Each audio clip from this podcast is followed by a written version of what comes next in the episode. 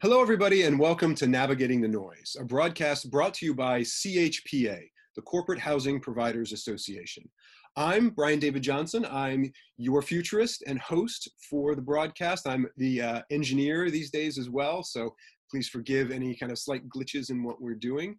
So, welcome to this episode of Navigating the Noise. This is a uh, an episode like we've never done before. This is actually a part two of uh, a Navigating the Noise episode. This is part two of our skill building um, broadcast around sort of scenario planning and contingency planning and thinking about the future.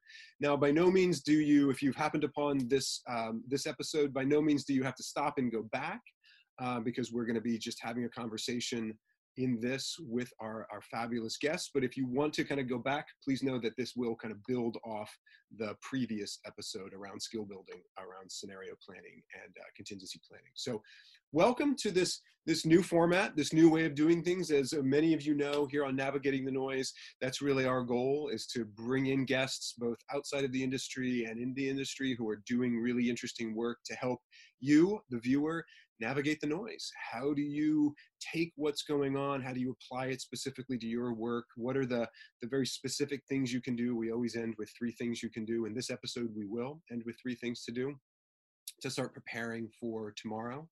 Um, you know, this this season is a kind of a special season in that you know we're just recording as much as we can. How we're recording is different, and we're trying to address as many problems as we can from the very minute, the, our down and dirty episode where we look at cleaning supplies to our big innovation um, episodes that we had with our friend Steve Brown, a futurist.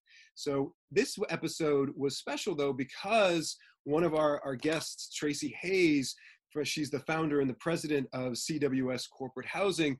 Uh, we had a conversation, a very long conversation actually, about the work that she and her team had been doing in the pandemic, really doing uh, foresight, really thinking about the future, doing contingency planning and doing planning. And so I asked her to come on, not only talk about what it's like to do contingency planning in this type of planning, and that's what we talked about in a previous episode, but I thought it would be fascinating for everybody just to hear what her and her team have been doing in this pandemic to see how it's been playing out, what the effects have been.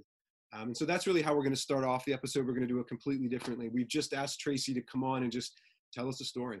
Just tell us what she's been doing. I've got lots of questions because I've I've heard this story and I might prompt Tracy as we're going through. I've warned her that I might prompt her. And then of course we've got our, our second guest who is Robin Champ. She's a foresight and strategy expert. Um, she's uh, quite a legend in the federal foresight world, doing uh, foresight and futures work for uh, many, many different government agencies throughout her entire career. We're very fortunate to have her on today. And so after Tracy has kind of given us the, the stories about what she's experienced in this pandemic, then um, myself and Robin will have some questions and maybe some suggestions about not only what Tracy can do, because Tracy's doing a great job, let's be clear, but also what, what other folks may, might be able to do, what you might be able to do. And then at the end, we'll talk also a little bit about the, the Innovators Forum. We've talked about this in, in other areas. We'll talk about this Innovators Forum, and we've got Tracy has actually agreed to be a part of it as well. So I think there's some really exciting things that we can do, but we'll, we'll get to that at the end of the show. So we're just going to kick it off and we're going to dive right in. So Tracy, I'm going to I'm going to bring up and switch over and bring up your camera. Um, so thank you again, Tracy, for being on the show. We really, really appreciate it. Um, can you just tell us what it's been like? What have what have you been going through in this pandemic? How has the contingency planning been paying off? Just tell us what it was like.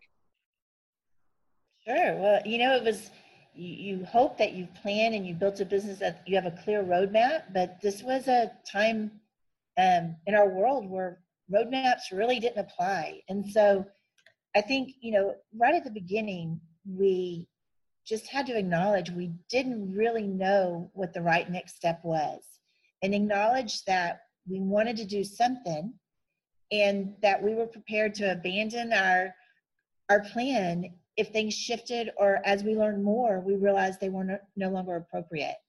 And I think what's unique in, in corporate housing as an industry is there's a very technical side to it, um, very logistics. You know, I would almost say more than housing, sometimes we're a logistical company. And people count on us for a critical need, which is housing. the other side is we deal with something that's just so personal. It's their housing, it's where they're living, it's where they go to sleep, it's where they've trusted us with their families. Um, corporations have trusted us with their largest asset, which is their teams. And so, how did we balance that during this time and be responsible, but also honor our duty of care? And so, you know, one of the very first things was we called our bank and we we really looked hard at what what would happen to our business if it dropped 80%? What would it happen if we dropped 50%? What were what did we need as far as resources? And then there was some programs out there that even as you were applying for it and you accepted it, you didn't know what the criteria were and how you would repay it, what would be forgiven. And so really having those conversations with your bank, you know, it's it's scary to to call someone and say this is, could be devastating. We know what, what's happened in the past when there's been the tech bubble or 9 11, but this is rapidly growing beyond that. And really just being honest and having a partner that could help you navigate through the small business program if you were eligible. But then, what did you need to do um, to make sure that you took advantage of it, but that it would be forgiven? And one of the very first things we did is um, many people, this, I think this industry is unique, is a group of competitors at different times, sometimes formally, sometimes informally. We just picked up the phone um, and had meetings and talked about what different people were doing and truly shared. It wasn't about, I, I don't want to give away my secret sauce. It was relying on people you trusted and letting them know what you were scared about and sharing what other people were doing and giving honest feedback. I think one of the um, negative consequences that could come out of this is that as an industry, how are we viewed um, with institutional investors of property management, with large corporations, so how do you balance, you know, for our clients, for instance, how do you balance when they said, you know, I've got $2 million worth of business I've already committed to you. We're no longer coming to your city. And you've taken apartments on their behalf. Do you draw a line in the sand and say, I'm sorry, you have to pay for these? Do you maybe jeopardize the financial stability and longevity of your company? And what we really learned is we just picked up the phone. Um, in that first three weeks when this really happened, we had over $12 million with some with Fortune 500 companies call us and say, these programs are canceled. And do you tell them you can't cancel? And then they say, you know what, maybe temporary housing isn't an option. Maybe we'll go to uh, extended stays where we can have more flexible cancellation policies. Or do you meet them in the middle? Do you have a policy across the board or do you treat each one separately? And what we really found is we called those large companies and we said, okay, what does it look like? Are they postponed? Are they canceled? Do you think they'll be coming back next year? Because how we handle this might be different. And we came up with the plan together. And it's surprising, I think, when people hear that some of the largest companies in the world said, what's the impact if we walk away from this? Even though legally we can, some of the leases weren't signed and we shared that the ripple effect. And you know i thought one of the one of the suppliers that's kind of an unsung hero in our industry is housekeeping services. So a lot of them are small entrepreneurial maybe sole proprietors that um, our industry holds them to very high standards drug testing background checks. If we completely cut them off overnight when this opens back up they may not be there so we had those conversations with our clients, and surprisingly, the majority said, "We don't, we, we don't want that to happen. What would it take for us to support you so that you can support some of these downstream suppliers?" And they they stepped up in ways that is um, really probably unprecedented, but they it was taking the time to really understand what our decisions today, what that would mean 30 days from now, 60 days from now, but also next summer when some of these very important integral programs like intern programs come back, which was their intention. So I think having those those conversations and then learning from each other, really being open to share your ideas and share your mistakes. Um, being on these calls with three or four competitors in different markets that have different perspective, different environments, some cities open back up pretty quickly. Some cities are still under lockdown. How have you been communicating to your team? So, really, just kind of, um, you know, there's that term guerrilla marketing, but just getting back to the most simple, non technical, looking at the true root of consequences of, of some of these decisions, and then being willing to share. Um, looking out not just for your company, but for the industry as a whole, because if we if we have some negative impact out of this it'll it is going to affect all of us as an industry. Um so i have a question. on the people side I, I, yeah. I remember from the what, from our conversation. So what, what i really like here again tracy what what you've done is so in that sort of mid that sort of short term midterm long term so in that short term like you said you number one you went to the bank like have those conversations get that going. Number two you started reaching out you know number three you start talking to your suppliers getting an understanding of suppliers. Can you can you talk a little bit more and, and tell us about how you thought about because in that right you did your your contingency planning with the bank you did your contingency planning with your interconnectivity you did your with your clients you did your your your planning with your suppliers. What about your employees? I know you did some work also thinking about your internal team as well. What did you do there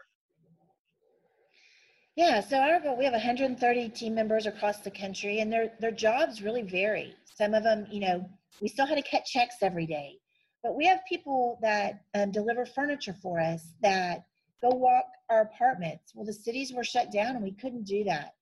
So for us, we made a, a commitment that we wanted to be on the other end of this with our 130 people. We didn't know if we could honor that, but right now, here's our plan. So we described ways that people could stay on our team. You know, um, we're not in the cool, sexy trend of we don't all work remote. We, we have physical offices, but that wasn't possible.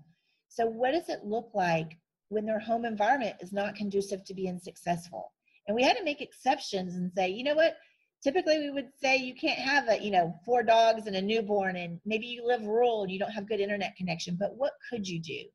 So we took some of our resources to say, right now, while we don't know, and we were in a financial position to keep people um, for the first 30 days, our, our goal was to keep people at 40 hours. And then we said, you know, you can use vacation and sick, and our goal is to keep you at 32 hours. And then that, that's had to shift by position, by um, by location. But what we did say is during this time, what could we do as an organization to for you to still be engaged with us. Um, one of the crazy kind of things we did is we signed everyone in our company for Dave Ramsey financial training. And we said one hour a week, you can go online through the, the portals and, and improve, you know, learn something new. Some of our team members actually volunteered during this time that there was needs in the community that our skill set met. Um, and it gave our team a purpose it also allowed them, you know, they had real questions like, is my job secure? Or what if this doesn't get back in 30 days? And instead of staying silent and, uh, or given the most optimistic answer, we had to be positive. We, we don't know. And, you know, we had a lot of questions. If I go down part time, can I file for claims? So we try to have resources, but we also try to empower people do what's best for your family. Um, also we had people who maybe had a different role um, like i mentioned earlier we deal with the most intimate part of people their homes. And we got a call from one of our clients a technology company that said listen we've got a group of people in austin that are visually impaired and we're going to go ahead and evacuate. We're going to get them out of there. But the resources that, that we normally have for them aren't there. So we pulled our team members and said you know who who could get to their apartment and help them pack up who could make sure that they have the resources they need to get back to their home because their employer can no longer fulfill some of these responsibilities. And it was amazing how people stepped up and said, What do I need to do? I know you don't need need to go walk apartments because we don't have move-ins, but what do you what could I do right now during this downtime so that when we come back we're we're ready. So as far as the employees it was really just being honest, being open, um, we did had a unique program where we realized that not everyone was impacted the same across the board. And one thing that we did is um, we used some of our resources, which was um, capital that we've ha- saved over the years, and we allowed them to make a difference to others. So we said, people will be getting stimulus checks, but not everyone is impacted the same way. So if there is someone you want to help with your stimulus check up to $1,200, we'll match it.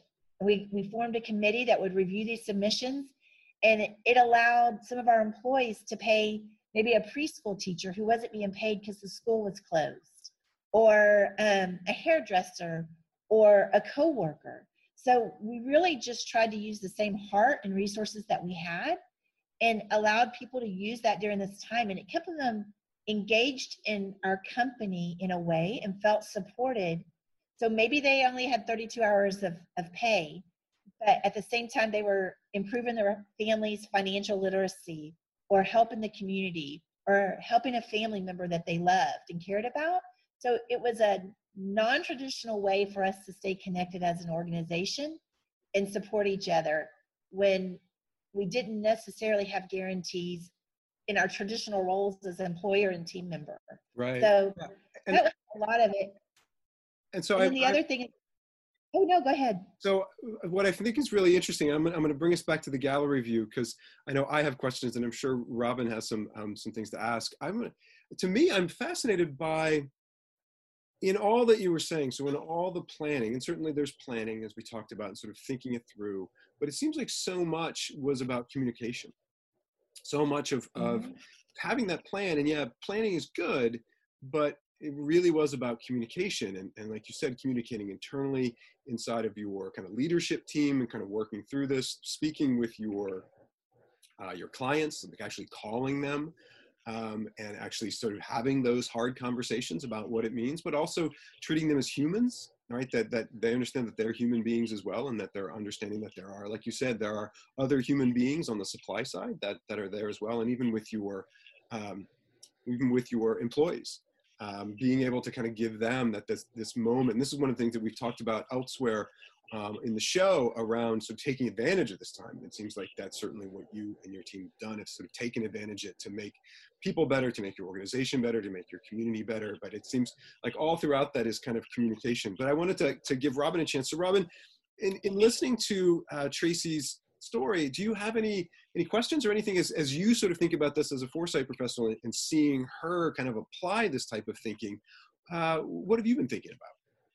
You know, the thing that really struck me was her emphasis on the stakeholders. And she never used the term stakeholders, but she talked about the banks and she talked about her competitors and she talked about her employees. And each one of these groups is a different type of stakeholder.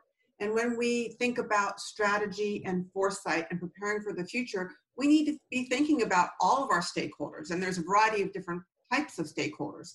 And only by listening to our stakeholders are we able to better plan for the future are we better, better able to explore the uncertainties in the future and then plan accordingly?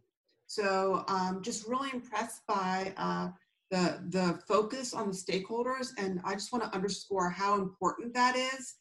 And, um, and I think the other thing that I would like to ask Tracy, and it would be a question for everyone, is how do you envision yourself in the future? So if you were, for instance, to pick up the newspaper here in DC. It's the Washington Post. I'm sure it's a different newspaper where you are. And about your organization 10 years from now, what would you want that headline to, to read? And that's that's the future we want to get to. So Tracy, I'll, I'll throw it out there. You're looking into the future. You pick up your hometown newspaper. What's that headline going to be? I, I think it would be what we take for granted today was exceptional and out of the ordinary 10 years ago. So um, I, I think those of us that survive, right now there's this huge patience and understanding, but we see this in the hurricane. Our guests that are with us now are very understanding. They're living through it real time with us. But there's going to be this ripple um, effect that's going to stay in place for a while. And someone that arrives when we're not so sensitive and in tune with the condition today will not have patience with us when we can't deliver. So right now, you might not be able to get cable on in a unit or internet because service techs are not going except for emergencies or work orders are not being completed. But the, our clients and our teams will be, become impatient once the newness of this wears off. So we should be spending our time right now circling around and thinking, if this is the status course, how do we deliver the same level of service with a different product and a different um, delivery mechanism six months from now or one year from now? We, we can't say it's out of our hands because their experience really has to change. So I, I, I would hope they would say, can you imagine 10 years ago they didn't do it like this and now we take it for granted because we've adapted and changed at with from our client's view is it should be seamless. And i think I of that deck analogy where on the top it looks like you're just swimming but underneath you're like pedaling pedaling pedaling. Right now any extra energy we need to be on innovating and changing how we deliver our product so that we're not judged by this by restrictions. Our, our clients don't say this experience was horrible because of restrictions that we're facing now that we've we've not we're not waiting for those to come back. We're actually shifting how we do business so that whether or not they come back, we're still relevant and a benefit. And Tracy, I think your point there of you know understanding that there will be fatigue, that people will the, the, you know as we start to come out of this there'll be phases and understanding and even thinking about that now that as you were you're dealing with what you're dealing with today certainly but as you're starting to come back out that you will be dealing with this. But i think even like going back to your communication um, just always communicating with people right? Always sort of having those conversations around the why and what's behind it. Again i think you know robin i really like how you called out the, the stakeholders. I think is we start to kind of think about how would you turn this into a process right? So again still still trying to think about tracy's textbook on this. Like what what would that be? You know thinking about that sort of short term midterm long term and then thinking about all right mapping your stakeholders as you move through that. You know it's exactly what tracy has done right? She looked at her stakeholders. It was the bank. It was for her customers and clients it was her suppliers. It was her employees and her team. It her broader ecosystem that she got together with. And and i think it's it's helpful to start mapping all that out. That's one of the big things when it comes to foresight and this type of thinking is really just methodically going through and doing it and dealing with it today knowing that there's going to be uncertainty but it gives you that head start you know you don't feel flat-footed it gives you that head start it's the thing that you know for myself as a futurist and, and what we try to do on navigating the noise is that as well but I, I like this as an example of it just being applied to a time that is incredibly uh, is filled with incredible amount of unknowns but still being able to kind of navigate through it um, I want to be. Um, I want to start wrapping us up. I want to see. Does anybody else have any questions? I, I want to see. You know, Tracy, did you have any questions for us, uh, or Robin? Did you have any other questions? I would love to know. We're in the weeds. This is our whole world. It's our whole ecosystem. From either of your viewpoint, what should be we be worried about, or is there something that we might be blind to from our our framework? I'll start on that. So, um, I would never be so arrogant as to tell you how to do your business. This is something that we would never do. And again, we talk about this on the show. And certainly for myself, anybody who's come to the to the CHPA conferences knows that um, I would never do that. You know your business, so you as professionals know your business.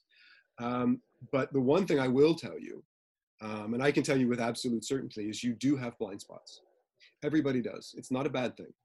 Um, there's a there's a whole um, study of thought showing us that we all have blind spots. Um, it's it's we're human. That's just what we have. All organizations have blind spots, and it's not a weakness. It's simply a reality, right? It's just the way things are. And so the one thing that I would push you to do is to sit down with your team and to start asking what are those blind spots. That's the one thing that you can do is start getting kind of taking that same perspective that you had before, Tracy, where you had said you get people who might have different points of view, who might come at this from different ways, and you actually actively try to look for blind spots. Um, you actively try to do it. And then the other part of that is you create a culture, much like we talked about in the previous episode on this, creating a culture of people who aren't afraid to speak up and say, I think there's a problem with this. I think there might be something here. Creating a culture inside of your team and in your broader ecosystem of people that if you, the moment you start to see a blind spot, the moment something comes up, you identify it very quickly. I liken it to the work that I've done with FEMA right around natural disasters that we know that natural disasters are going to happen whether it be hurricanes or wildfires or earthquakes. We know they're going to happen we just don't know when. And we don't know exactly where. We have a general idea right? I live in the west where we're going to have uh, wildfires probably not a lot of hurricanes right? And when you so you can actually kind of have a general idea. That's that cone that um, that um, that robin showed us early on that cone of possibility. And then the next is to say okay well we know it's going to happen and you respond to it when it happens. You don't respond to it a month beforehand. You don't respond to it a month after. You actually respond to it the moment you start to see it. And tracy going back to what you had talked about having a network of people that are looking and talking about this is incredibly important because you have a network of people who are sensing and kind of looking around.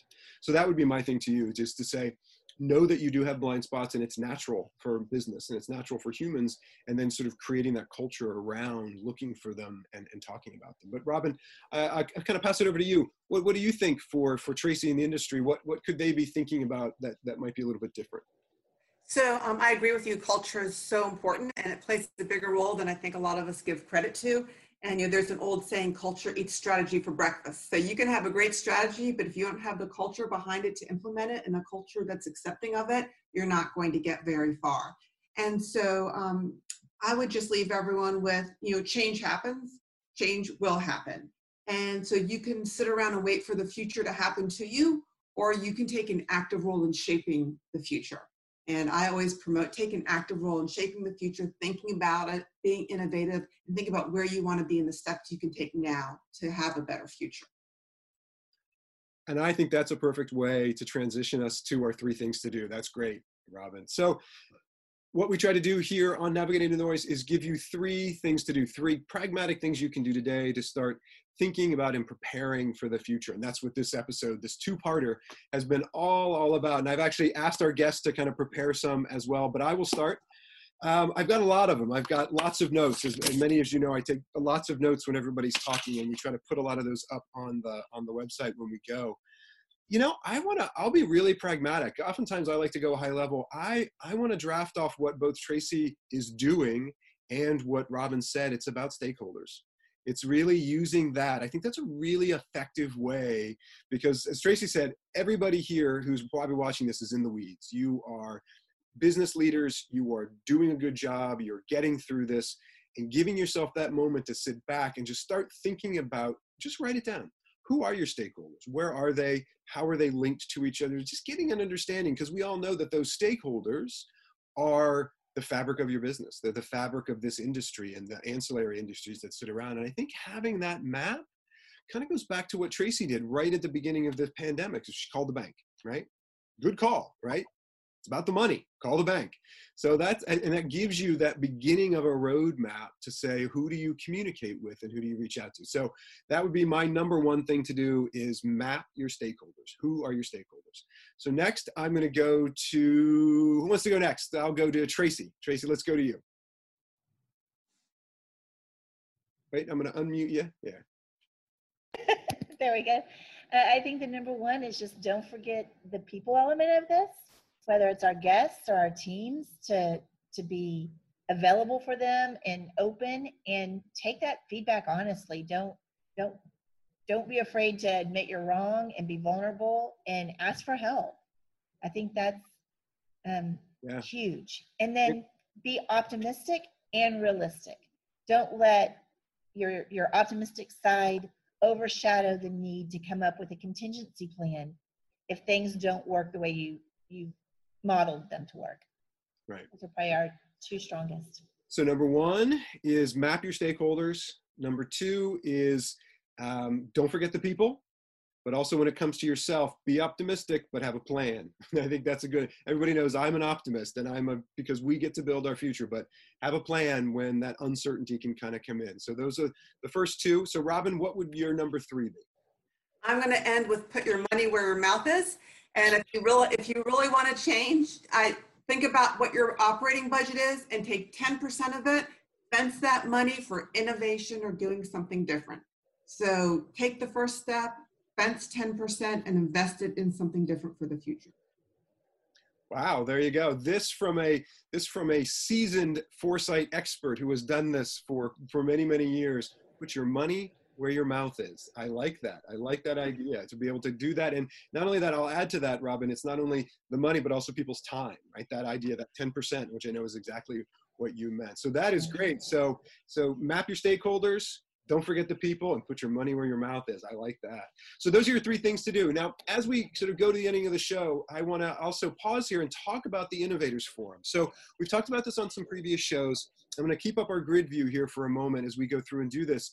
Is that um, we kind of felt at CHPA, we'd heard a lot of feedback from uh, listeners and fans of the show that everybody's in the weeds, as Tracy said. Everybody's just trying to get through this. But if you're watching this show, there's a good chance that you're a change maker you're an innovator. You're a leader who's really tasked yourself with making that change right? With doing that. And you may not have a peer group. You may not have other people you can talk to because they're all busy. And certainly we all have not only professional but but personal things that we need to take care of. And we thought here at chpa we could provide that platform. We could provide that forum for like-minded folks like yourselves to get together and just talk just talk about what you're doing, hear what other people are doing, ask questions. It's kind of exactly what Tracy and her peer group are doing now in a way that she's been working through the pandemic. So I thought this was a great idea. We spoke with Marianne and the folks at CHPA. We're, we're going to do it. We had some other folks who were going to uh, be hosts and kind of talk about it. And Tracy has been very, very good to sign up. She's going to be a part of the Innovators Forum. So go to the website and uh, there'll be more information around where it's going to be and when it's going to be. And uh, we'll make sure as a part of the Navigating the Noise team that we're sending out that information. But, but stay tuned. If you'd really be interested in that, we want to make sure that we've got a place for you to go and just really have those conversations. So, Tracy, I want to thank you for doing that and thank you for being a part of the show. We really, really appreciate it. Thank you. And Robin, thank you so much for coming on today. Thank you so much for breaking all this down. We'll make sure, as I mentioned, to have all of Robin's materials up on the website so you can really get a better idea around foresight. But thank you again, Robin, for joining us here. My pleasure. Thank you, BDJ. Okay, everybody. So I'm going to bring us to the ending of our broadcast. Um, so I want to thank you for joining us here on Navigating the Noise. It is a difficult time for many. Uh, we realize that.